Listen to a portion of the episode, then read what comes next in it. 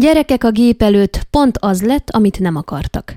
Az oktatási folyamat töredezettsége, kiszámíthatatlansága miatt elsősorban az elemi osztályosoknál van sok probléma, Véli Szalai Zsuzsanna pszichológus, aki szerint az alapkészségek elsajátításában a gyakorlás elengedhetetlen, ami viszont hatékonyan csak a folyamatos jelenléti oktatással volna megoldható. Ez olyan, mint a házépítés. Ha az alap ingoványos és hiányos, akkor problémák egész sora várható, mondja a pszichológus. A nagyobbak inkább alkalmazkodtak a e helyzethez, kényelmesebb nekik például akár óra közben is reggelizhetnek. Ennek viszont az a hozadéka, hogy nagyon nehezen fenntartható a tanulási motiváció.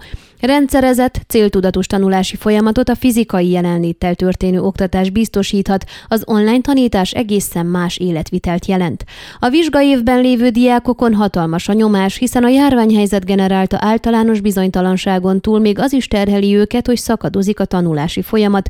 A pedagógusok sem tudják, hogyan alakulnak a képességvizsgák a tételek és elvárások szintjén, mondja Szalai Zsuzsanna. Egyre gyakrabban találkozik szorongásos, depresszív tüneteket mutató, állandó konfliktus helyzetben élő diákokkal. Hasonló tapasztalatokról számol be asztalos Lehel iskolapszichológus is, szerinte ez az időszak túlterheli a gyerek-szülő kapcsolatot is. Sokkal több lett az ütközési felület a konfliktus forrás, hiszen sok családban van szülő, aki online dolgozik, belelát a gyermeke tanulási folyamatába, esetenként többet vár tőle, mint korábban.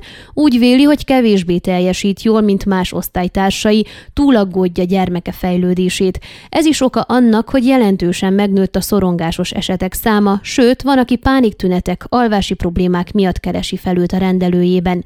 Évek óta azon küzdöttünk, hogy a gyerekek ne üljenek órákig a számítógép előtt, erre fel az online oktatás pont erről szól, mondja asztalos Lehel. Mivel a törvény szerint a diák nem kötelezhető a kamera használatára, gyakori, hogy 6-8 órán keresztül online játszik tanulás helyett. Erről számolnak be a diákok kacagva, mondja asztalos. Tapasztalatai szerint ugyanakkor az online oktatás miatt visszafejlődnek, vagy ki bontakoznak azok a szociális készségek, amelyek a társas lényként való működést teszik lehetővé, azt, hogy egy adott közösségben megtalálja valaki a helyét. Ennek egyenes következménye, hogy hangsúlyosabbá válik a bullying, azaz az iskolai bántalmazás is. Az online térben ráadásul mindenki bátrabb is, ezért sokkal durvább, agresszívebb kirohanásokat lehet tapasztalni, ráadásul nincs vége a tanórák lejártával, órával, hanem 24-ből 24-et tart, mondja asztalos Lehel.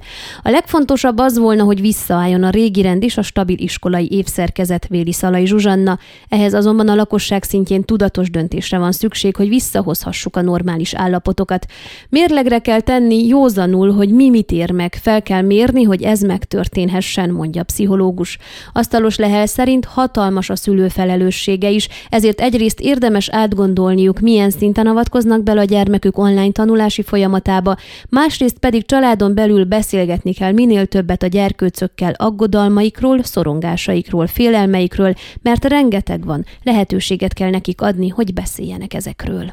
Ön a Székelyhon aktuális podcastjét hallgatta. Amennyiben nem akar lemaradni a régió életéről a jövőben sem, akkor iratkozzon fel a csatornára, vagy keresse podcast műsorainkat a székelyhon.pro portálon.